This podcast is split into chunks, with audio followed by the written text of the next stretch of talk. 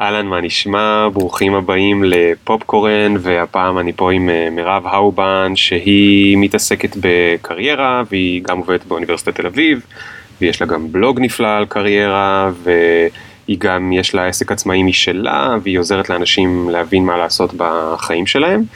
ובגלל שאני נורא מתעניין בנושא, כי אני עכשיו בדיוק בשיא העריכה של הספר, אז uh, אני הבאתי אותה כדי שתעזור לי קצת להכיר עוד את הנושא הזה, ואנחנו נתחיל בעוד שנייה. Yeah.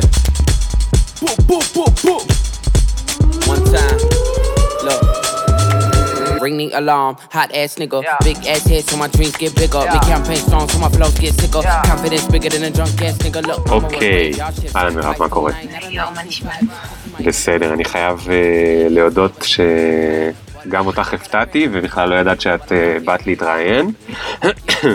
אבל uh, קרה מה שקרה לי גם בפעם שעברה, שעד שעלינו במעלית למשרד שלי, כבר היו סיפורים נורא מעניינים, אז החלטתי שאני חייב uh, קצת uh, לתפוס אותך בפינה ולבקש ממך uh, uh, בתחילו גם uh, שתספרי לי על כמה דברים. כן, בכיף. יופי, אוקיי, אז הנה שאלה ראשונה. אה, יש את התיאור הזה שנקרא יועצת קריירה. את חושבת שהמילה קריירה היא עדיין אה, רלוונטית? אה, אני חושבת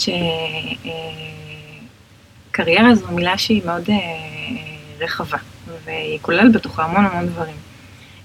ושאנשים נורא מתייחסים לקריירה בתור איזשהו משהו שמגדיר אותם. וזו מילה שהרבה פעמים עוזרת לנו להגדיר את הזהות העצמית שלנו, והרבה פעמים גם את הערך העצמי שלנו. אה, והיא כן נכונה, זאת אומרת, אני כן חושבת שצריך להמשיך להשתמש בה. אוקיי. Okay. אה, זה נכון שבשנים האחרונות מדברים על זה שאנחנו, זאת אומרת שקריירה זה אחד מיני הרבה דברים שמרכיבים את הזהות שלנו ולא הדבר העיקרי. אה, אבל זו כן מילה שהיא רלוונטית והיא כן, אני חושבת, מגלמת בחובה הרבה מאוד דברים, גם פסיכולוגיים וגם, וגם אחרים שאנחנו רוצים מאוד לממש. כן. בתוכה, במסגרתה. כן, אז אני אגיד לך למה אני חושב שאני לא כל כך אוהב את המילה הזו.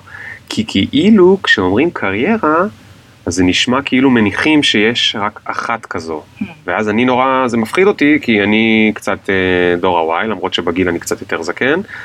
וכאילו אני לא רוצה שמישהו יגיד לי שיש לי רק אחת, כאילו אני מפחד להפסיד אה, עוד אופציות. כן, אז זה נכון, לפני כמה שנים כשדיברו על קריירה, אז דיברו עליה במונח של, אה, זה נחלתם של מתי מעט. זאת אומרת, אה, היא עורכת דין מוצלחת, אז זה אומר שיש לה קריירה. כן. אה, ואם אני בעצם סטודנטית או מובטלת, אז זה אומר שאין לי קריירה. כן. באמת, אה, אלה שהיו עם קריירה הם היו יפים ומוצלחים ונכונים, וכל השאר היו פשוט אנשים בלי קריירה. כן. אה, אבל בשנים האחרונות מדברים על הגדרה אחרת של קריירה, שבעצם קריירה היא סיפור החיים התעסוקתי שלנו. אה, מה שאומר שכולנו בעצם יש לנו קריירה, גם אם אנחנו סטודנטים וגם אם אנחנו מובטלים וגם אם אנחנו יושבים בבית ומערערים על העולם, עדיין אנחנו, יש לנו קריירה. אה, וברגע שאנחנו מבינים שזה סיפור חיים תעסוקתי, זה נותן לנו גם הרבה כוח, כי יש לנו את היכולת לספר אותו בכל מיני דרכים וזוויות. אה, ואז בעצם זה מכניס את כולנו תחת ההגדרה הזאת של אנשי קריירה. אה, ולאו דווקא הגדרה חיצונית של, זאת אומרת, דווקא, לאו דווקא על פי מאפיינים אובייקטיביים של שכר או כוח או מעמד, אלא באמת על דברים של איך אני חווה את ההצלחה שלי בקריירה. אה, אם אני מרגיש שאני עוזר לאנשים, אז אני מרגיש שאני מוצלח בקריירה שלי. כן. אם אני מרוויח הרבה כסף, יכול להיות שאני מוצלח או לא, אבל זה תלוי איך אני תופס את הערך הזה של אה, להרוויח הרבה מאוד כסף. כן, זה גם מזכיר לי, יש תמיד את השאלה הזאת, אז מה אתה עושה? וזה גם... כאילו, יש לי בעיה עם השאלה הזו, כי השאלה הזו אומרת לפעמים שמה שאני עובד בו זה מי שאני. וזה קצת מה שדיברת עליו, זאת אומרת, לא נכנס פה עכשיו כל הרבדים האחרים של אולי מה התחביבים שלי, או האם אני בזוגיות או לא בזוגיות, או מה אני אוהב לעשות, ואולי מה שאני אוהב לעשות הוא בכלל לא נמצא בתוך הקריירה שלי. כן, זה נכון, זה נכון במיוחד ש... כשאתה מגיע לכל מיני אה, שיחות כאלה ומפגשים חברתיים, ודבר ראשון ששואלים אותך זה מה אתה עושה. כן. ואימא שלך שהיא רוצה לספר מי אתה, אז היא מספרת אה, מה הוא עושה. נכון, אוקיי? נכון. אה, וזה באמת הרבה פעמים איזשהו כלי כדי להבין איזה בן אדם אתה, ובאמת יש את הפער שאתה מדבר עליו, לא תמיד הדברים שאנחנו עושים בקריירה זה דברים שאנחנו באמת אוהבים לעשות. ואז אתה אומר, רגע, אז אולי זה לא חלק בכלל מהזהות שלי, אני בכלל לא רוצה לדבר על הקריירה שלי, אני רוצה לדבר על מה שאני אוהב לעשות. אז כן. באמת קריירה זה מורכב מהרבה מאוד דברים. אה, ואנחנו מדברים על זה הרבה, זאת אומרת, גם בייעוצים, מדברים, עושים הרבה פעמים את ההבחנה בין הדברים שאני טוב בהם, אה, הכישורים שגלויים ונראים לעין, ונורא קל להבין שאני נניח טוב במתמטיקה, לעומת הנטיות התעסוקתיות שלי, שזה הדברים שאני נמשך אליהם. למשל, יכול להיות שאני ממש טובה במתמטיקה, אבל אני נורא רוצה ללכת ללמוד קולנוע. כן. אוקיי? אז הרבה פעמים מגיעים אלי סטודנטים גם עם הפער הזה, כי כל החיים לימדו אותם שאם הם ממש טובים במתמטיקה, אז יאללה, לכו תלמדו מדעי המחשב. תרוויחו יפה מאוד כסף, אבל את האהבה שלכם תשאירו לזמן הפנאי. ספרי לי, זה הסיפור שלי. כן, אז זהו, זה סיפורים שהרבה פעמים אני נתקלת בהם, ובאמת יש הרבה פעמים אנשים שבמהלך החיים עושים כל מיני שינויים והסבות, כי מבינים שכשמגיעים לעבודה, ובסופו של דבר הם רק מקבלים הרבה כסף, הם עושים משהו שהם לא נהנים ממנו, והם לא מרגישים שהם מחוברים אליו, הרבה פעמים בסוף היום הם מרגישים מאוד גבוהים. הם רוצים לפצות את זה בהמון המון דברים אחרים, אבל מרגישים שאת רוב שעות היום שלהם עושים משהו שהם לא באמת נהנים ממנו. נכון. ואז צריך לחשוב איך אפשר לקחת את כל הכישורים האלה ואת הדברים שאתה אוהב ולבנות אותם יחד לאיזשהו משהו שהוא יותר נכון ומתאים לך. כן, אני נגיד ב-80's או ב-90's שאנחנו גדלנו, אז אני זוכר היה כל הזמן היה את הביטוי הזה work hard play hard, mm-hmm. כאילו תעבוד, mm-hmm. זה בסדר שאתה שונא את העבודה שלך, תעבוד ממש קשה, תעבוד ממש עד מאוחר, כמו בכל הסרטים האלה של הבנקאים בוול סטריט, לא משנה כמה אתה שונא את זה. ואז בסוף שבוע פשוט play hard ותיקח, ותשתה אלכוהול ותיקח סמים, פשוט תשכח מכל הדבר הזה של הזה. זה אגב נראה לי חיים נוראיים, זאת אומרת, הדבר הזה של ההיפוך הזה באמצע השבוע, של כל הזמן לעשות משהו שאני לא סובל, אבל כאילו במשפט כזה, work hard, play hard, יש הנחה מובלעת שאומרת זה בסדר שאתה לא סובל את העבודה שלך, כי בעבודה אתה אמור לעבוד, ובסוף שבוע אתה אמור ליהנות. ומה שרציתי לשאול אותך זה, את יודעת, יש לכם את כל הכתבות האלה על דור ה-Y, וזה שאנחנו כבר לא מסתפקים ברק עבודה שאנחנו לא אוהבים וכולי. בתור יועצת קריירה זה משהו שאת באמת מרגישה אותו? זאת אומרת, את מרגישה שיש שינוי בשיח? מאוד. הדור שלנו, בכלל המונח לעבוד קשה זה משהו שהוא מאוד לא, לא מאפיין אותו. זאת אומרת, אנחנו רוצים להיות מחוברים לעבודה שלנו, אנחנו רוצים להרגיש שאנחנו מממשים את עצמנו בעבודה שלנו, אבל המונח של לעבוד קשה בתור ערך בפני עצמו זה לא משהו שמאפיין את הדור שלנו. ואני חושבת שזה כן, הרבה פעמים מגיעים אליי אנשים, ואני חושבת שאחת הסיבות שבכלל התחום הזה של ייעוץ קריירה הולך ותופס תאוצה, זה בגלל שבאמת אנשים רוצים לעשות משהו שמתאים להם. כן. ומתאים באמת למאפייני אישיות שלהם ולנטיות שלהם. ולא רק מה שנתפס בעיני החברה כ- כהצלחה. כן. באמת, יש מסלולים שונים ודפוסים שונים להצלחה. יש מודל תיאורטי של חוקרים בשם דרייבר והול, שבעצם מתאר שיש כמה דפוסים של קריירה שהם שונים. אז יכולה להיות לך קריירה לינארית, שזו קריירה שאתה מטפס בארגון עד שאתה מגיע לתפקיד ניהולי ותפקיד ניהולי בכיר. זה הרבה פעמים מאפיין אנשים שהולכים ללמוד מנהל עסקים ושנורא רוצים להגיע לתפקידים של מנכ"לות. כן, או עריכת דין. או עריכת דין, זה מאוד מאפיין גם עורכי דין. יש קריירה של מומחה, שזה בעצם בן אדם שרוצה לקחת איזשהו תחום מקצועי ולהתעמק בו וללמוד עליו כמה שיותר, זה מאוד מאפיין רואי חשבון, או למשל מורים. ותשים לב, גם בתי ספר וגם פירמות של ראיית חשבון, יש לך הרבה מאוד רואי חשבון או הרבה מאוד מורים, ויש מנהל אחד. זאת אומרת, גם אופק הקידום הוא סוגר עליך. זאת אומרת, אתה... זאת אומרת, אתה רוצה להיות מומחה, אבל אין לך הרבה סיכויים להיות מומחה. למה לא? כי יש רק אחד, זאת לא, אומרת שהוא יש- המומחה. לא, יש הרבה מאוד מומחים, יש מנהל אחד. אה, אוקיי? יש הבנתי. הבדל בין, תחשוב גם על עצמך. בהייטק, אוקיי? תנסה לחשוב על אנשים שמתכנתים, כן. שממש טובים בתכנות, ואז אתה נותן להם להגיע לתפקיד ניהולי, ואתה רואה שהם לא יודעים מה לעשות עם עצמם. Mm, אוקיי? כן, כי הם במומחה. הם במומחה. אוקיי, אוקיי. אה, חוץ מזה, יש את הקריירה הרעית, שזה מאוד אה, מאפיין אנשים בתחילת שנות ה-20 שלהם, שהם קופצים ממקצוע למקצוע, כי הם לא כל כך מכירים את עצמם, ואז אה, כל כמה חודשים אומרים, טוב, די, לא מתאים לי ואני עוזב. אז זה מאוד מאפיין סטודנטים ממש בתחילת דרכם. ויש קריירה ספירלית, שזה מאוד מאפיין את דור ה-Y, שאחת לשמונה שנים בערך אני מחליט שאני עוזב קריירה, וכל פעם אני רוצה לממש איזה יכולות אחרות שלי. כן, אז אם למשל אני ממש טוב בכתיבה, או אני ממש אה, יודע לדבר טוב, אז אני אהיה עורך דין ואני אתעסק בליטיגציה, ואחרי שמונה שנים אני בכלל אלך לכיוון של עיתונאות. כן, מה הבעיה עם קריירה כזאת? שכל שמונה שנים אתה בעצם מאבד את המעמד שלך. נכון. ואתה בעצם, אתה גם התגמולים הכלכליים שנלווים לזה. אה, והרבה פעמים יש גם לחצים של הסביבה, אומרים לך, מה, רגע, רגע, רגע, בוא תמצא כבר איזה מקום אחד שאתה יכול אה, לממש את הכל ו- ולהרגיש שאתה גם מתקדם ומתפתח. כן. אז זה משהו שמאוד מאפיין את הדור שלנו, הנושא הזה של הקריירה הספירלית. אז שנייה, דיברת על כמה דברים וואו, רק על מה שאמרת בשתי דקות האחרונות אני יכול להעביר איתך את כל הפודקאסט, אז תני לי רגע להיאחז בכמה דברים ששמעתי. Okay. אוקיי. אני רוצה לחזור שנייה למילה קריירה ארעית. Mm-hmm. אמרת שזה מאפיין מאוד סטודנטים בתחילת דרכם, בשנות ה-20 המוקדמות, אני עובד כמה חודשים במקום, ואז אני אומר די, אני בכלל לא רוצה את זה, אני עובד במקום אחר, אני אומר זה לא מה שמתאים לי. יש משהו שאני אה, קראתי פעם באיזה ספר של, אה, קוראים לה איברה אוריירו, לא זוכר איזשהו שם כזה, ו... היא דווקא הסבירה שהדבר הזה של לנסות הרבה עבודות בקטנה, זה משהו שהוא טוב, הוא גורם לנו כאילו לנסות להבין, את יודעת, את, החלו, את ההבדל בין הפנטזיה שלנו לגבי מקום עבודה לבין מה זה באמת להיות שם. את חושבת שהקריירה שה, ההיראית הזאת היא, היא פוגעת בסטודנטים הצעירים או שהיא דווקא עוזרת להם להתכוונן? תראה, אני חושבת שזה בגיל, בגילאי 22, 3, 4, 5, אפשר להיות צלחני כלפי זה, ובאמת זה חלק מתהליך של, של גילוי, שדרך המפגש שלך עם העולם אתה יכול להבין במה אתה טוב, במה אתה פחות טוב. אבל בגילאים יותר מאוחרים, אז זה כבר פחות נראה טוב. זאת אומרת, שמעסיק רואה שכל כמה חודשים אתה רואה משהו ונמאס לך, ואז אתה עובר לדבר הבא, אז זה נתפס קצת פחות טוב. כן רוצים לראות שיש לך, זאת אומרת, אחריות ומחויבות, וכן רצון להתמיד ולהמשיך ולהתפתח במשהו אחד. כן. אה, ואני גם חושבת שכדי באמת לתת הזדמנות למשהו, אה, אתה כן צריך לתת לו איזשהו פרק זמן מסוים, כדי להבין אם אתה בכלל רוצה להתפתח בו. כן. זה משהו שמגיע, זאת אומרת, אני חושבת גם עם הגיל אה, והבשלות. ולא לרצות כל פעם לחשוב שמה יש שם, אולי שם יותר טוב, אולי שם יותר טוב, וזה בעצם גם איזה משהו שנורא מלווה את הדור שלנו, הפחד להחמיץ משהו יותר טוב. נכון. זהו, זה כאילו נורא מבלבל, אתה, נגיד שניסיתי איזושהי עבודה לחצי שנה, ועכשיו, איך אני אמור לדעת למה באמת אני רוצה להפסיק אותה? אופציה אחת, זה שאני מפחד, כמו שאמרת, פומו, יש לי החמצה מדברים אחרים. אופציה אחרת, זה שבאמת הבנתי שהיא לא טובה בשבילי. כאילו, איך אני יודע, אני, אני לא יכול לדעת, אולי אני כן יכול לדעת, איך, האם באמת העבודה הזאת לא טובה בשבילי, או שאני מהפחד עכשיו רק מהפחד יישאר בה, למרות שאני לא סובל אותה, כי הרי גם יש את התופעה הזאת הרבה, אצל הרבה מאוד אנשים.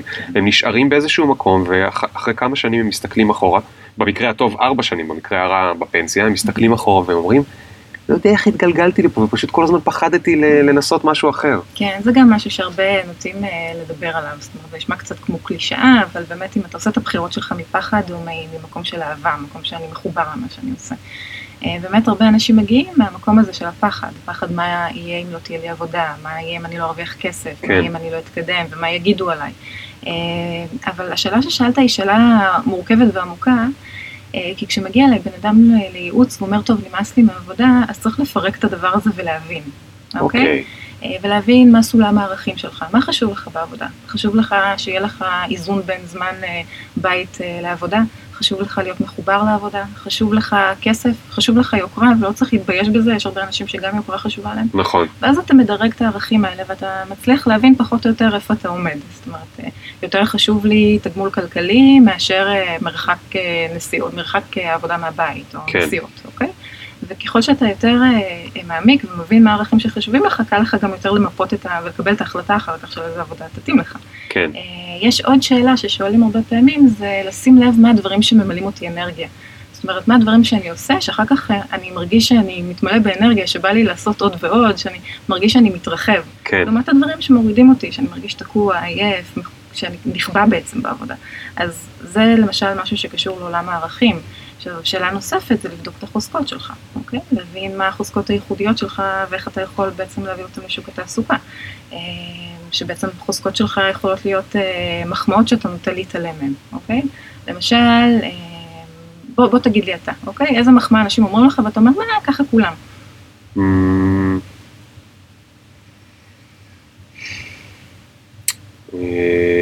וואי, זה קשה, זה קשה, זה קשה. אמ, למשל, הרבה פעמים אמרו לי שכתבתי אה, בלוג טוב. אז אני אומר, אוקיי, בסדר, אז את יודעת, אז הוא קיבל 90 אה, לייקים או 100 לייקים, וראיתי עוד אה, הרבה מאוד מאמרים שנכתבו שקיבלו הרבה יותר שיתופים, אז אני אומר, בסדר, אז אני כותב, בסדר. כאילו, יש לי עוד הרבה הרבה הרבה לאן להשתפר. מעולה. ובעצם התפיסה שלך זה בסדר, יש הרבה אנשים שיכולים לכתוב, נו, כולם יכולים לכתוב, אוקיי? ובעצם הדברים האלה שאנחנו לוקחים כמובן מאליו, הם בעצם החוזקה שלנו. כי נניח לעמוד מול קהל, אוקיי? אני באופן אישי, לדבר מול קהל זה משהו שלא קל לי, זאת אומרת, זה משהו שאני צריכה להתאמן עליו, אני מתרגשת כן. ממנו. אז כל פעם שאומרים לי, כל הכבוד שדיברתי יפה מול קהל, אני אומרת, וואי, באמת, מגיע לי, כל הכבוד. אבל אם אני כותבת איזה משהו, זה נראה לי מהפרק, כולם יכולים לכתוב, זה לא נראה לי כמו איזה עניין גדול מדי. ואז אתה מבין איפה החוזקה שלך נמצאת. או הרבה פעמים שואלים אנשים, אה, מה הם, אה, במה הם הצטיינו שהם היו ילדים. לפני שהתחיל כל גיל ההתבגרות, והיה אכפת לנו מה אנשים אומרים עלינו וחושבים עלינו. כן. אז, אז גם שמה בעצם נמצא החוזקה שלך. אז בעצם הערך שאתה מביא איתך לשוק התעסוקה זה באמת גם הערכים שלך וגם החוזקות שלך וגם נטיות תעסוקתיות שלך, וביחד מרכיבים איזושהי תמונה אה, שהיא באמת אה, מקיפה ומעמיקה של מה אתה יכול לתת לשוק התעסוקה. אה, אוקיי, okay, אז עכשיו, רגע. אז דיברנו על, ה- על הארעית, mm-hmm. ועכשיו אני רוצה לחזור לאחרונה, בייחוד בגלל שאמרת שהיא מאוד אה, אה, רלוונטית לדור הזה שלנו. ובתכלס אני אגיד לך, הפודקאסט הזה וגם הספר שלי, הוא מדבר הרבה יותר על האנשים שנמשכים למקום הספירלי הזה. ולא רק בגלל שאני חושב שזה טוב או לא טוב לחיים, ולא רק בגלל שאני אישית כזה או לא כזה, אלא גם בגלל שאני באמת מאמין, וזה דיון אחר למה, אבל אני באמת מאמין שהעולם החדש שאנחנו נמצאים בו, הוא לא ייתן הרבה אה, הצלחה כמו שהוא נותן היום למי שמתמיד בקריירה שלו לאורך 30-40 שנה. אני חושב שהעולם פשוט השתנה ומכל מיני סיבות כבר לא יהיה כל כך קל להתמיד בקריירה 30-40 שנה. אלא אם אתה, לא יודע מה, עובד נתב"ג או, או זאת אומרת, השגת איזושהי עבודה עם קביעות כזאת מטורפת, רוב האנשים נמצאים ב, ב, בסכנה וזה יכול להיות כי להם יימאס מהעבודה או כי, לא יודע מה, הרובוטים יחליפו את העבודה שלהם, כמו שעשינו באחד הפודקאסטים הקודמים, מכל מיני סיבות. עכשיו, אני חייב אה, אז להיכנס רגע שנייה למה זה הדבר הספירלי הזה. דיברת על זה שכל שמונה שנים אני מחליף עבודה. אגב, שמונה שנים זה נראה לי המון. אצל כן. חלק מהאנשים זה יכול להיות גם, את יודעת, אה, חמש וארבע. ואמרת, אתה גם מאבד את המעמד שלך. ו, וזה משהו שהוא מאוד מאוד אה, אה, עדין. למה? כי לא בכל מקום צריך את המעמד הזה. למה אני מתכוון? זאת אומרת, כן, צריך איזשהו קרדיט שאתה יודע על מה אתה מדבר ואתה יכול לעשות את העבודה, אבל נגיד ההבדל בין מי שרוצה להתקבל ל- לעבוד בטלוויזיה, לבין מי שמחליט להמציא לעצמו ערוץ יוטיוב, הוא הבדל עצום. כי בטלוויזיה, אם באמת לא עבדת כבר עשר שנים בטלוויזיה ויש לך זה, אז מי ייתן לך עכשיו ללכת להנחות את חדשות ערוץ 2. אבל ביוטיוב יכלה להיות עכשיו מישהי שהיא מוכשרת כמו יונית לוי, אמ, ולפתוח ערוץ משלה, ובעוד שנתיים שלוש מעכשיו, לא אחרי עשר שנים, אלא בתוך שנתיים שלוש, פתאום יש לה ערוץ חדשות ביוטיוב. זאת אומרת, יש גם עבודות שלא דורשות מאיתנו בדיוק את אותו מעמד הזה. כן, כן, זה גם, אני חושבת שמה שאתה מדבר עליו זה בעצם שאנחנו הופכים להיות היזמים של הקריירה שלנו, אוקיי? אתה הופך להיות בעצם הבן אדם שמחליט לאן לנתב את הקריירה שלו, אה, ומה לעשות איתה, זאת אומרת, אה, באופן יזמי. אני יכול כן. לפתוח ערוץ אה, ביוטיוב, אני לא חייב להיכנס עכשיו לאיזה חברה או ארגון ולהתחיל להתקדם בה, אלא אני יכול באמת להמציא ולחשוב מה בא לי לעשות, ואני פשוט יכול לעשות אותו. כן. זה באמת משהו, היזמות הזו, זה משהו שמאוד מאוד מאפיין את הדור שלנו, ובכלל אני חושבת הישראלים פה באופן ספציפי. אז כן, זה נכון שיש לנו, זאת אומרת, הקריירה הספירלית הזאת, זה מה שאני חושבת שבעיקר מאפיין וגם מאפיין את הדור שלנו, זה שאנחנו נורא רוצים לבוא לידי ביטוי. אנחנו נורא רוצים לממש את עצמנו. נכון. אוקיי? אנחנו לא, לא תמיד, זאת אומרת, ההורים שלנו הרבה פעמים נכנסו לכל מיני עבודות בגלל כל מיני אילוצים וכל מיני תכתיבים חברתיים. ובעצם המרד הקטן שלנו זה להגיד לא, לא, לא, אני, אני רוצה להגשים את עצמי, אה, וגם חינכו אותנו לחשוב שאנחנו יכולים לעשות כל מה שאנחנו רק רוצים. אז, אה, כן. אז נדפקנו בכל אופן. נדפקנו בכל אופן. אוקיי, אז, אוקיי, אז, אז זה נקודה מושלמת לשאול את דעתך כי אני באמת, זה מה שהתכוונתי לעשות בפגישה. Okay. אוקיי. לקבל את דעתך על התיאוריה שאני uh, מדבר עליה. הספר בעצם מבוסס על התיאוריה הזאת, ובגלל שאת נתקלת בהמון המון המון מקרים באוניברסיטה ובכל מיני מקומות אחרים, שאת עושה להם גם אימון אישי וכולי, ועוזרת להם, ואני אה, רוצה לשמוע מה דעתך, אז, אז בגדול זה מאוד דומה למה שדיברנו. אני, אני קורא לזה הסולמות, או אולי... סולמות וחתולים, ומה שאני מנסה להגיד זה אותנו חינכו, אותנו גידלו, וככה האוניברסיטה עובדת, וככה עובדים ימים פתוחים בסוף האוניברסיטה, וככה עובדים כל המערכת של בית הספר וכולי, שיש איזה כמות סולמות מסוימת, והנה הסולמות וככה הם נראים וככה מטפסים עליהם. וכשאתה רוצה לבנות לעצמך קריירה, אתה צריך לבחור את אחד הסולמות הקיימים האלה ולטפס עליהם. אתה יכול לבחור סולם של עורך דין, אתה יכול לבחור סולם של רופא, אתה יכול לבחור אפילו גם סולם של עצמאי, אבל גם הסולם הזה אנחנו נספר לך איך הוא נראה. וזה הסיפור של העולם הישן. הבעיה היא שמהרבה סיבות העולם הזה כבר לא מתאים לנו, הסולמות האלה לא מתאימים לנו.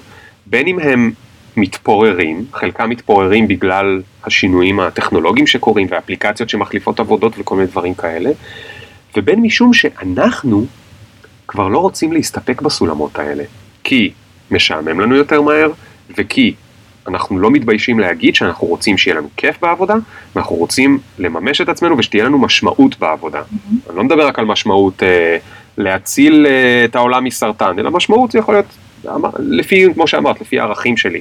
אני רוצה שיהיה לי חיבור בין העבודה לחיים שלי. ועכשיו שיש לי את הרצונות האלה, שלא רק יהיה לי כסף, יהיה לי המשולש הזה, כסף, אבל גם כיף וגם משמעות, זה אומר שהרבה מהסולמות האלה כבר לא מתאימים לי. ואז מה שאני צריך זה להבין איך לעזאזל אני בונה סולם משלי. וזה מתחבר לי לבדיוק מה שאמרת. אני כאילו צריך פתאום להיות יזם של הקריירה שלי.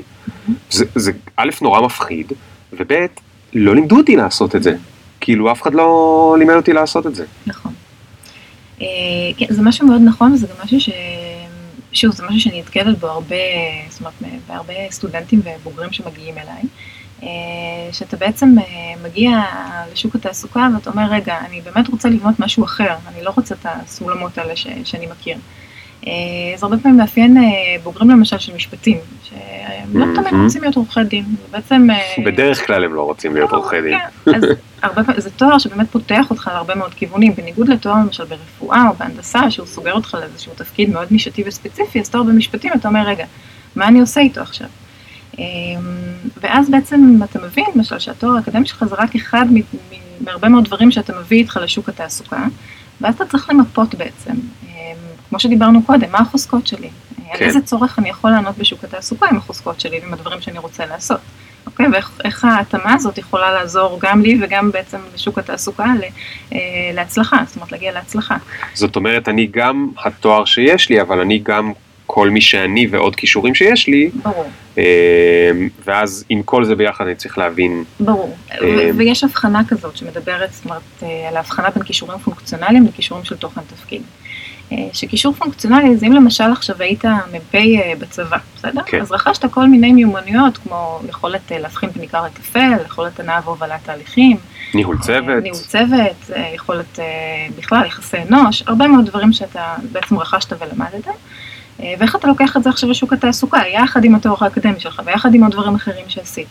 אה, לעומת אה, קישור לתוכן תפקיד, זה שאם למדת איזושהי תוכנת מחשב ספציפית בצבא, ואין לך שום דבר לעשות איתה בשוק באזרחות, אז אתה יודע, זה די הולך לפח. כן.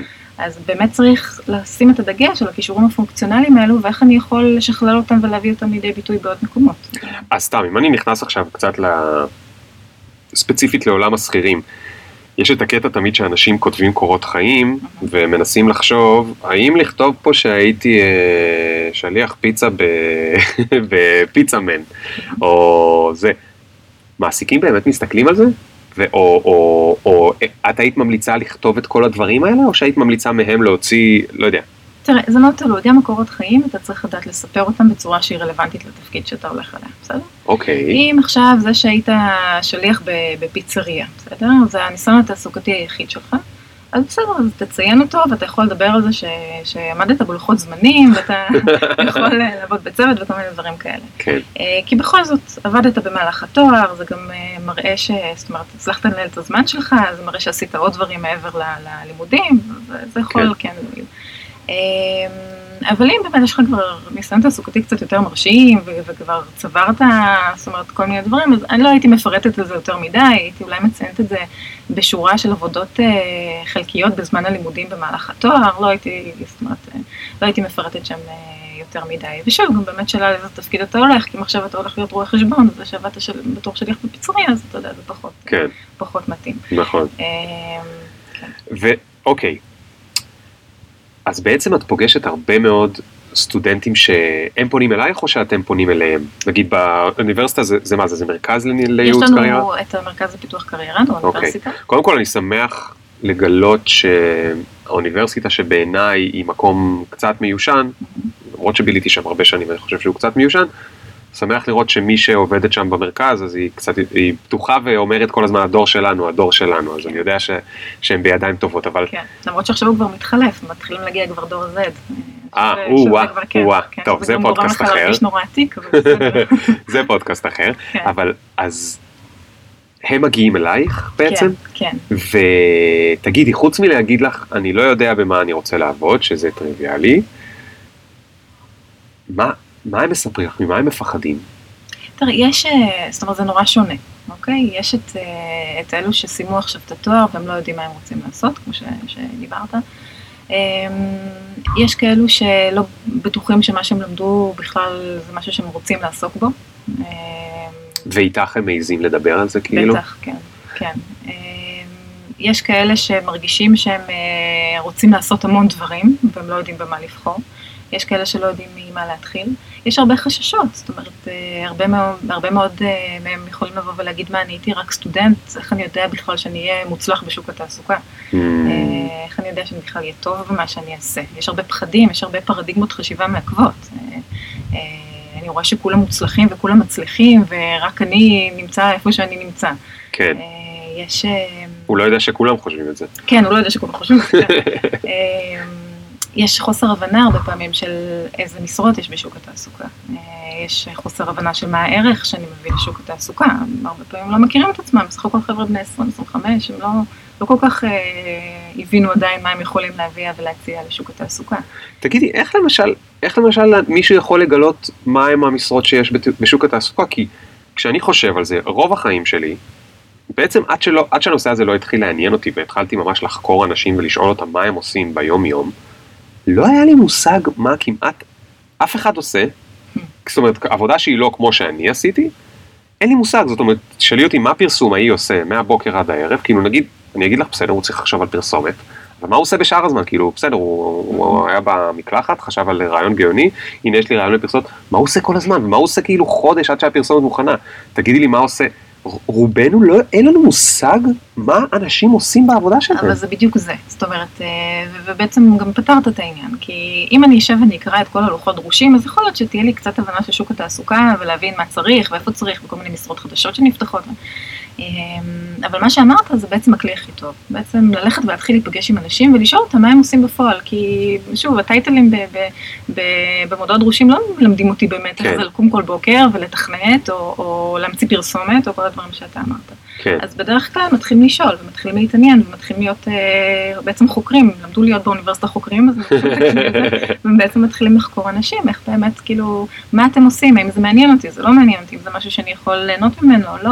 כן. אה, אז, אז זה באמת, מה שאמרת, זה באמת מה שצריך לעשות, וגם שוב, לוקח זמן להגיע לנקודה הזאת, שאתה אומר, זה מספיק מעניין אותי כדי שאני אתחיל לחקור את זה.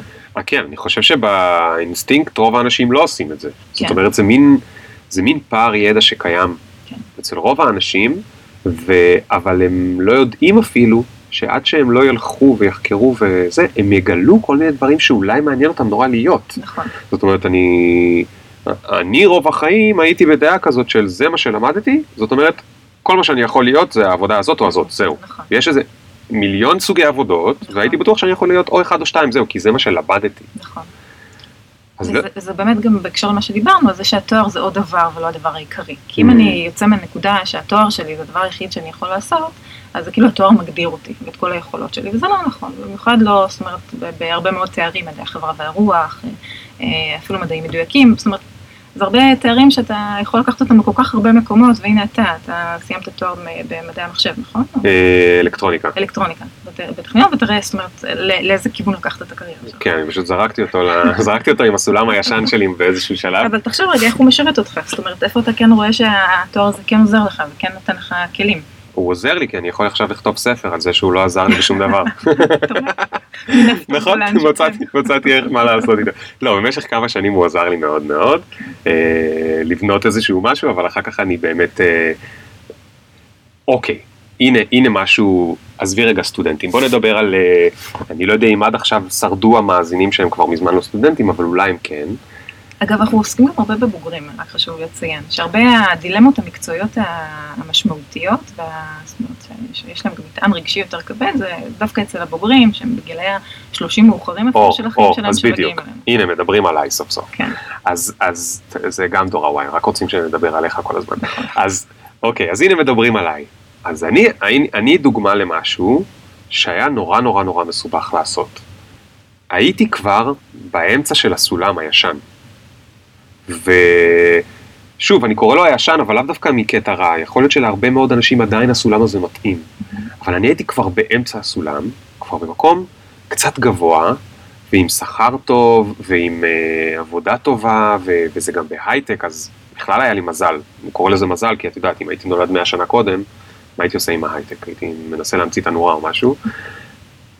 ועכשיו הייתי צריך להגיד אני לא רוצה יותר את הסולם הזה, אני מפיל אותו, ואני בונה לי סולם חדש, אבל ברגע שאתה עושה את זה, אתה גם נופל עם הסולם שלך. וזה בעצם פחד נוראי, כאילו, כאילו, איך אני עכשיו, איך אני עושה את זה? אני עבדתי כל כך קשה, אגב, גם אצל העורכי דין שהזכרנו קודם, זה ככה, הם חמש שנים, נכון? הם ארבע שנים או שלוש וזה, ושנייתי התמחות, ומבחני לשכה, שזה סיוט, אני מכיר את זה מהבית כי אשתי היא כזו. אגב, אותה אני גם עודדתי לצאת ממעגל המשפטים, עודדה את עצמה. ועכשיו איך אני לוקח את כל הדבר הזה? כאילו צריך גם, לא יודע, מבחינת האגו, או, או זה צריך להגיד, כל האינבסטמנט הזה שעשיתי, והשגתי פה כבר את ה... יש לי כבר בקורות חיים על זה שורות, נכון? ולקחת את זה ולהגיד, אני עכשיו מגיע למסקנה שזה לא מתאים לי, זה לא טוב לי, זה לא מהנה אותי, זה לא נותן לי משמעות, ו... או לפעמים ממש רע לי, רע לי. מה, מה, מה את אומרת לאנשים כאלה? תשמע, קודם כל להגיע למקום כזה ולבחור בבחירה כזאת, צריך להיות בן אדם מאוד אמיץ, שמאוד חשוב לו החיים שלו, זאת אומרת, איך לחיות חיים בצורה שהיא, שהיא טובה לו ומיטיבה איתו. אה, ויש בזה הרבה אומץ, זאת אומרת, לבוא ולהגיד, אני, אני, מה שחשוב לי זה להיות מאושר, מאושר עם העשייה שלי, אה, וכמו שאתה אומר, להגיד כל מה שעשיתי הוא, לא שהוא לא שווה, אני לא רוצה גם... לקחת את זה למקומות של לא שווה, או הוא היה רלוונטי לגיל מסוים, הוא היה רלוונטי לתקופה כן. מסוימת, הוא היה רלוונטי כי כשהייתי בן 22-3 ובחרתי את העבודה שלי, אז את הלימודים שלי, אז עשיתי מה שהיה לי מצופה לעשות, ו, וידעתי שאני טוב בו, וידעתי שאפשר להרוויח בו, וגיליתי נכון. שזה לא מתאים. כן. זה קורה. ואני חושבת שיש בזה משהו שהוא מאוד עוצמתי וחזק, ולעומת האלטרנטיבה של להישאר כל הזמן באותה עבודה שאתה סובל בה, שאתה לא נהנה בה, שיש לך חיים שאתה פשוט מרגיש שאתה במצוקה מהם. כן, אה, שלא לדבר על זה שזה גם עושה לך כל מיני בעיות, אה, לא ניכנס לזה, סיפרתי על זה טיפה בספר, אבל כאבי גב, או כן. חרדות, או כל כן. אחד ולאיפה כן. שזה לוקח אותו. אני חושבת שיש פה איזה מקום של להיות קשוב לעצמי ולכבד את עצמי, שהוא מאוד לא טריוויאלי. זאת אומרת, לעצור רגע ולהגיד, רגע, משהו פה לא מסתדר. אה, משהו פה לא עובד נכון, ואני רוצה, אני רוצה משהו טוב יותר בשבילי. כן. יש בזה משהו שהוא, אני חושבת, מאוד עוצמתי גם. אגב, אני חושב שזה גם יכול לתת קצת תקווה באיזשהו מקום לקצת יותר צעירים, כי הם, למה הם כל הזמן מפחדים לא ללכת אחרי איזשהו משהו? כי הם עדיין חיים בפרדיגמה של אני מפחד לבחור את זה, או אני מפחד לבחור בתואר הזה, כי זה מה שאני אעשה כל החיים. נכון. אבל בעצם אם אתה מחליט שמה שאתה עושה עכשיו זה לאו דווקא מה שתעשה כל החיים, אז אולי אתה יכול לפחד פחות פשוט להתחיל לעשות כבר משהו. נכון, ואני חושבת שבאמת להתחיל לעשות זה איזשהו משהו שגם מאוד מאפיין אה, בלבול, זאת אומרת, אה, הרבה פעמים לאנשים יש איזשהו רווח משני מבלבול. כי אם אני מבולבל ומבולבל, אז אני לא צריך לקחת אחריות, אני לא צריך להיות מחויב, אני לא צריך כאילו להתחיל לעשות משהו. אה, בעצם הצעד להתחיל ולעשות, ותוך כדי לגלות, מתאים לי, לא מתאים לי, יש שחור או לבן, זה לא נמצא בעצם באיזשהו תחום שלא ברור לי. כן. זה עוזר לי לקבל גם החלטה, והחלטה שגם יותר נכונה ומתאימה לי. נכון. Uh, תגידי, וגם דיברנו טיפה לפני זה על משהו של זה שיש אנשים שהם יותר מולטי פונקציונליים ואנשים שהם יותר מומחים. יותר מומחים. כן. אז, אז את חושבת שזה עניין כאילו של אופי או משהו כזה? או את יכולה להסביר שנייה מה זה אנשים מולטי פונקציונליים? כן. המולטי פונקציונליים הרבה פעמים זה אנשים שמגיעים אליי והם מה שנקרא צרות של עשירים. הם טובים בהכל. אוקיי? הם טובים בלהנדס, במשפטים, והם יכולים לעשות כל דבר שהם רוצים, והבחירה הזאת משתקת אותם. Mm. לעומת המומחים שמדהים, אוקיי, אני יודע שאני מגיל צעיר ממש טוב במספרים, הלכתי להיות אה, רואה חשבון, אני מתמקצע בזה ואני אהיה נהדר בתור רואה חשבון. עכשיו, המולטי פונקציונליים באמת נמצאים באיזשהו מקום שהם בהתאם לקריירה הספירלית שדיברתי עליה קודם, אה, שבעצם אה, מרגישים שכל כמה שנים הם רוצים לנסות דברים אחרים. עד שהם בונים בעצם איזה סט של יכולות מאוד מגוון לשוק התעסוקה. זה יכול לבוא אולי על חשבון מומחיות, כי כן. אם אני טוב בהרבה מאוד דברים, אז לפעמים זה בא על חשבון בעצם. נכון. להיות, אה, אה, להעמיק בעצם בדבר אחד. אה, אבל שוק התעסוקה יותר ויותר מחפש את המולטי פונקציונליים האלה. יותר ויותר רוצה אנשים שיכולים לעשות גם וגם וגם וגם. והרבה פעמים מצמידים להם את המומחה שמשלים אותם, אז זאת אומרת, הבלבול הזה, הוא הרבה פעמים משרת אותך, כי זה שבחרת וניסית ובעצם פיתחת בעצמך המון דברים, אז כמו שאמרנו, אנחנו לא זורקים את התואר שלך לפח, נכון. פיתחת הרבה יכולות שם, אוקיי? נכון. ואז בעצם הופך אותך לאיזשהו משהו מאוד ייחודי בשוק התעסוקה, כי אתה גם וגם וגם. כן. שאי אפשר אולי להגדיר אותך במקצוע כזה או אחר, אלא בעצם אתה ליאור. והמעסיקים היום הם, אה, הם מודעים ל... ל... זאת אומרת, הרבה, אני מניח שגם הם קוראים את כל הכתבות על דור ה-Y. כן. אבל הם יודעים מה לעשות עם זה, או שהם במצוקה? תראה, הרבה, זאת אומרת, יש חברות שיותר פתוחות לזה וחברות שפחות פתוחות לזה, וזה נורא תלוי גם במקצוע ועד כמה הוא שמרני או פתוח. חברות אה, ייעוץ אסטרטגיות למשל מאוד מעריכות את המולטי פונקציונליים, אה, מאוד מחפשות אנשים שהם גם וגם וגם. אה, תעשיות שהן יותר מסורתיות, באמת הרבה פעמים מחפשים באמת בן אדם שהוא התעמק ועסק במשהו, במשהו אחד. שוב, אני חוזרת כן. לרואה חשבון, כי הם הדוגמה הכי, הכי טובה. כן. והרבה פעמים דווקא שם רוצים אפילו תת-התמחות, זאת אומרת, אה, שתהיה בנישה מאוד ספציפית. נכון, זה נכון גם אצל מהנדסים, למשל, זאת אומרת, אני מאוד מאוד אוהב מולטי פונקציונליות. קודם כל, יכול להיות שזה בגלל מי שאני, זה הרבה פעמים, את יודעת, אנשים נותנים עצות לאחרים על בסיס אה, מה שהם אה, נמשכים אליו, אבל זה גם, אני חושב, באמת יותר מתאים לדור. כן. מולטי פונקציונליות, עוזרת לך להתמודד למשל עם השעמום הזה ממשהו, כי אתה אוסף עוד ועוד ועוד כישורים, וזה לא באמת שאתה עובר ממקום למקום, כמו שאמרת, כל מקום שאתה עובר אליו למקום חדש, אתה לוקח איתך, לוקח איתך ואתה בונה איזשהו נדבך, mm-hmm. ובעצם זה כמו אה, בית שעם הזמן נוספים אליו עוד רהיטים ועוד רהיטים, ובסוף זה הבית שלך, זאת אומרת, נכון. זה, זה, זה מי שאתה, כל הדברים שאספת בדרך. נכון. אבל אני מבין לגמרי ומכבד את זה שיש תחומים שבהם נדרשת מומחיות מטורפת. למשל, כשעבדתי באותה חברת הייטק, אז uh, פיתחנו, לא חשוב, הייתה שם, צר... הייתה צריכה נגיד להיות מומחיות בתחום RF, אה, שזה radio frequencies, זה סוג מאוד מאוד ספציפי של הנדסת אלקטרוניקה, ואני זוכר שבכל הצוותים שהייתי עובד, הייתי עובד איתם היה את כל טווח הגילאים. ספציפית ב-RF, תמיד היו את זקני השבט. כי להבין בתחום הזה, אתה באמת צריך ניסיון אמפירי, זאת אומרת, אתה היית צריך לראות מספיק גרפים בכל מיני מכשירים אלקטרוניים מסובכים כאלה קופצים, mm. כדי לפתח איזושהי אינטואיציה של 20 שנה, יכול להיות שזה אותו דבר גם אצל נגיד רופאים מנתחים, או, כן. או כל מיני אה, אה, דברים כאלה, ואז מה שזה אומר זה שאתה צריך גם ללמוד, אם נגיד שאתה רוצה להיות כזה מומחה, אתה צריך ללמוד איך להתאהב במקצוע שלך, אחרת אתה עוד שנתיים תשתעמם ולעולם לא תגיע להיות המומחה הזה. מה, מה את חושבת על זה? יש דבר כזה להתאהב במה שאתה עושה? מדברים על זה הרבה בשוק התעסוקה במובן של מחוברות לעבודה, עד כמה אני מחובר למה שאני עושה. אה, וזה לא המה אלא איך. אה, ויש איזה מחקר מפורסם על אה, מנקות בבתי חולים, שבעצם ניסו להבין למה חלק מהמנקות מאוד מרוצות מהעבודה שלהם, לעומת מנקות אחרות שפשוט עושות את העבודה באופן, זאת אומרת, אה, רגיל, סטנדרטי, אז גילו שהמנקות שמחוברות לעבודה בעצם אה, חיפשו איזשהו מרכיב גם רגשי בתוך העבודה. Mm. הם אה, דיברו למשל עם החולים, הם ראו בעבודה שלהם עבודה שעוזרת לחולה להירפא. Okay. אוקיי. הרבה פעמים סידרו את החדר בצורה אחרת כדי שיגרום לחולה להרגיש נוח יותר. אז כשאתה מחפש את המרכיב הרגשי, המרכיב שאתה מחובר אליו בעבודה, שאתה מנסה קצת אה, לצאת מזה שאתה עושה עבודה שגרתית יומיומית, אז הרבה פעמים אתה באמת מתחבר לעשייה שלך, ובגלל זה אני אומרת, הדגש הוא הרבה פעמים על האיך, איך כן. אני עושה את הדברים, ובאמת לבוא ולהגיד, אני עושה כמיטב יכולתי אה, במה שעכשיו אה, ניתן לי לעשות, כי זה בעצם מה שאני צריך כרגע. אז, אז, כן. אז זה באמת איזשהו משהו שהרבה מדברים עליו בשוק התעסוקה, והרבה מעסיקים מחפשים את הניצוץ הזה, את הדבר הזה ש... אה, של בן אדם שיהיה מחובר למה שהוא עושה. זה גם אחריות שלהם.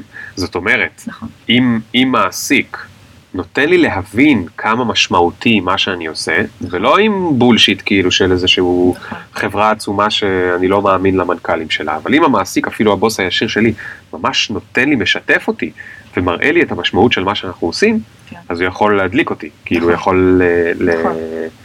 זה מאוד נכון, שגם המנהל שלך צריך לדעת לתקשר את, ה, את ההשפעה שלך, זאת אומרת, עד כמה אתה משפיע, עד כמה אתה משמעותי, מה בעצם הדבר הגדול יותר שאתה לוקח בו חלק, זה מאוד נכון. כן, אבל את אומרת שאולי גם אני צריך לעשות את זה באופן אקטיבי. כן, אני חושבת שכדאי שגם העובד יחפש את הדבר הזה, כי זה, זה מה שהפריד בין עבודה שהיא רוטינית ויומיומית לעבודה שאני בוחר בה כל פעם מחדש, אוקיי? כן. ולפעמים אתה באמת תבחר בעבודה הזאת, ולפעמים אתה תגיד לא, כמו שהגעת לנקודה הזאת שאתה אומר די, זה נמאס לי, אני לא יכול יותר, אז אתה תבין שזה בעצם משהו שלא מתאים לך פשוט. כן. אני חושב שמה שמחבר פה כמה דברים שדיברנו עליהם זה הנושא הזה באמת של אה, אקטיביות.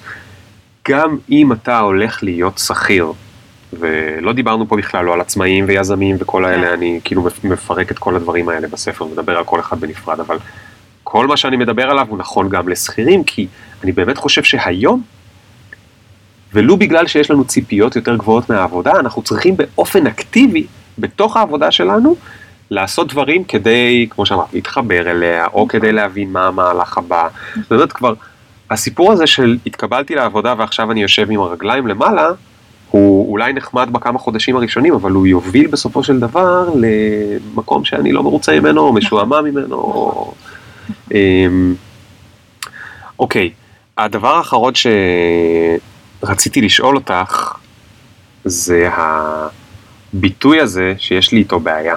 זה הביטוי של אה, הייעוד שלי, כן, אוקיי? כן. זה ה...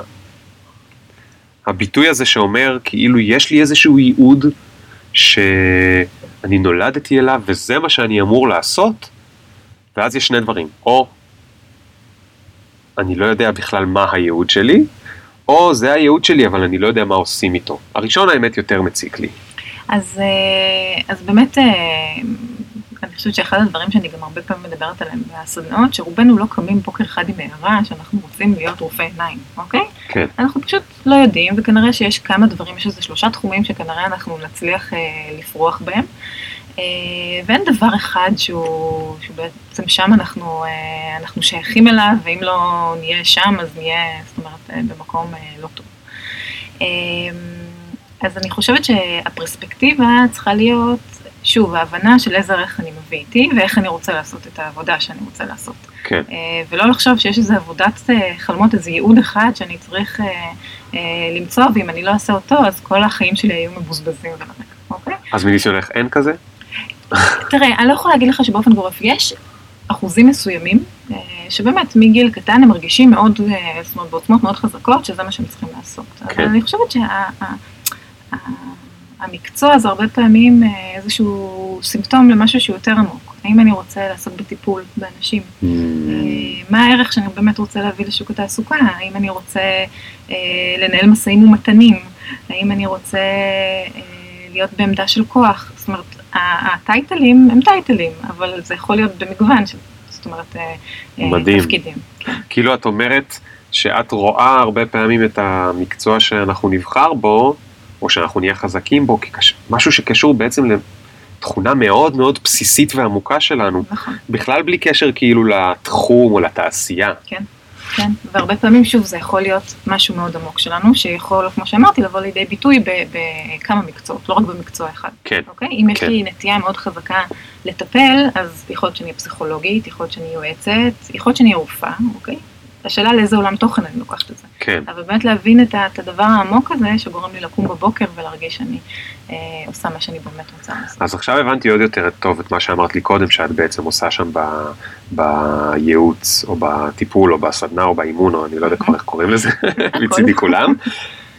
את, את אומרת, אוקיי, בואו נשב ביחד ונבין מהו הבסיס העמוק שלך, שאתה מחובר אליו, סלאש חזק בו, סלאש גם וגם. ועכשיו אני אספר לך שאם הבנת את זה, אתה יכול לעשות את זה בכל מיני עולמות תוכן. מהמם. אה, אני מאוד אוהב את זה, כי זה כל כך הפוך מאיך שאנחנו, מאיך שבן אדם שלא הלך לייעוץ קריירה, אה, אה, מוצא את העבודה שלו. כן. הרי איך אתה, איך אתה, איך אנחנו בדרך כלל עושים את זה? או היה לנו איזה דוד שעשה את זה, מהמם. אז הוא אמר לנו כדאי לך, נכון. או חבר טוב שלנו, אני מכיר גם סיפורים כאלה, חבר טוב שלי נרשם ל- ל- להנדסת אווירונאוטיקה, אז נרשמתי גם, כי לא הייתי בטוח מה אני רוצה. אז בגלל מה שחבר שלי עשה ולא ידעתי בדיוק מה לעשות, אז איכשהו סיימתי את החיים שלי כמהנדס אווירונאוטיקה, אולי לטובה, כן. בדרך כלל האינסטינקט שלי אומר שלא, או כי אני לא יודע, מכל מיני, כל מיני הזיות שהן בכלל לא תהליך. אוקיי, אז, אז הנה שאלה, אמרתי על הקודם שהיא אחרונה, אבל הנה באמת השאלה האחרונה. כל התהליך הזה של לנסות להבין מה אני רוצה, ו- ובמה אני אעבוד, ועוד פעם, לא משנה אם זה שכיר או עצמאי או, או כל דבר כזה, הוא נראה לי כל כך חשוב, כי חצי מהחיים אנחנו מבלים בעבודה הזאת. נכון. אז איך זה שזה לא נמצא ב- ב- באותם לימודי ליבה של הבית ספר, או אפילו האוניברסיטה? האוניברסיטה לא רואה את עצמה כמקום שרוצה להכשיר עובדים למקום העבודה? אה, היא כן רואה, ובגלל זה גם אנחנו נורא מפתחים את התחום הזה בשנים האחרונות. זאת אומרת, אה, הקשר הזה בין אקדמיה לעולם העבודה זה קשר שהולך ומסתם מתהדק, וזה בדיוק מה שאנחנו עושים במרכז. אה, ומה שאני חושבת, מה שאני חושבת שאנחנו מנסים לעשות זה להנגיש את הדבר הזה לכמה שיותר אנשים. זה בסדנאות וזה בהרצאות. אה, וזה בפגישות אחד על אחד ובתהליכי אימון שהם קצת יותר אה, אה, מורכבים ותהליכים. אה, וכן, זה משהו שמאוד חשוב, ואני חושבת שהצורך שלו פשוט עולה יותר בשנים האחרונות, כי השיח הוא לא היה כזה לפני כמה שנים. כן, והפריבילגיה שלה לבחור, אוקיי, של הבחירה, היא בעצם לא הייתה משהו שהיה כל כך נפוץ ומקובל. כן, אה, ובשנים האחרונות באמת יש יותר מקום לזה, אז בגלל זה זה גם הולך ומתפתח, ונהיה משהו שהוא אה, יותר קרוב, ויותר אנשים גם מבינים שהם צריכים את זה, שקיצורי דרך האלה שדיברת עליהם, הם לא משרתים אותם בטווח הרחוק. אה, ואז הם באמת מגיעים לאיזשהו תהליך שהוא קצת יותר מעמיק, שהם קצת לומדים, אני קוראת לזה לבנות את המודעות התעסוקתית שלי. הם קצת יותר אה, מתחברים למודעות התעסוקתית שלהם, קצת מורידים אה, אה, פחדים, כי הרבה פעמים פחדים מניעים אותנו, הרבה פעמים כל מיני פרדיגמות חשיבה מעכבות גורמות לנו לא, לא לבחור את הבחירה שהיא באמת מתאימה ונכונה לנו. כן, אה, ואז באמת יש לו, יש לו איזה בעצם אה, מקום שהוא יכול להביא לידי ביטוי את כל החלומות שלו, ואת כל הדברים שהוא באמת רוצה, ולראות איך אפשר להגיע לשם. טוב, אז מירב, אז תודה רבה, ואני כן חייב שאלה אחת אה, אישית. את מרוצה מהעבודה שלך? מאוד. את יודעת למה, אגב? אני מתה על העבודה שלי כי יש לי את הזכות אה, לראות, אה, לעזור לאנשים אה, להגשים את עצמם אה, ולהיות אה, שבעי רצון מה, מהחיים שלהם. אני, אמרת באחת ההגדרות שאני מטפלת, אז לטפל זה בבן אדם חולה. ואני לא מטפלת, אני בגלל זה קוראת לעצמי יועצת או מאמנת. אה, כי בעצם אני מתעסקת באנשים בריאים ואיך הם יגשימו את עצמם, שזה בעצם מבוסס על כל התחום הזה של פסיכולוגיה חיובית. כן. אה, אז אני מתה על העבודה שלי. אה, באמת יש לי זכות גדולה, קיבלתי מתנה גדולה לעשות את מה שאני עושה. איזה כיף. כן. טוב, תודה רבה מירב. אה, אני, אני אשים לינק ב, אה, למטה של הפודקאסט לאתר שלך, ואת כותבת אחלה. התחלת לא כזה מזמן, נכון? כן, נכנסתי אבל קראתי את מה שאת כותבת, אני מאוד אוהב את זה, וזה דברים שמדי פעם כדאי לקרוא, כדי מדי פעם להזכיר לעצמנו קצת יותר, את יודעת, לחשוב מחדש על, ה, על מסלול הקריירה שלנו, הסולם. אה, חבר'ה, תודה רבה שהייתם איתנו, אני כרגיל אה, אשלח לכם את הלינקים, אם אתם רוצים הערות, פידבק, תגובות וכולי, אה, תשימו לי באימייל או בבלוג או תמצאו אותי אה, ברחוב, אני מסתובב בתל אביב, והיה נעים מאוד, תודה שבאת, ביי מירב, ביי ביי.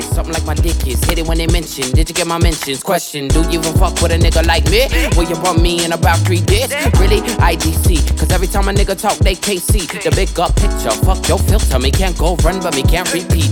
No.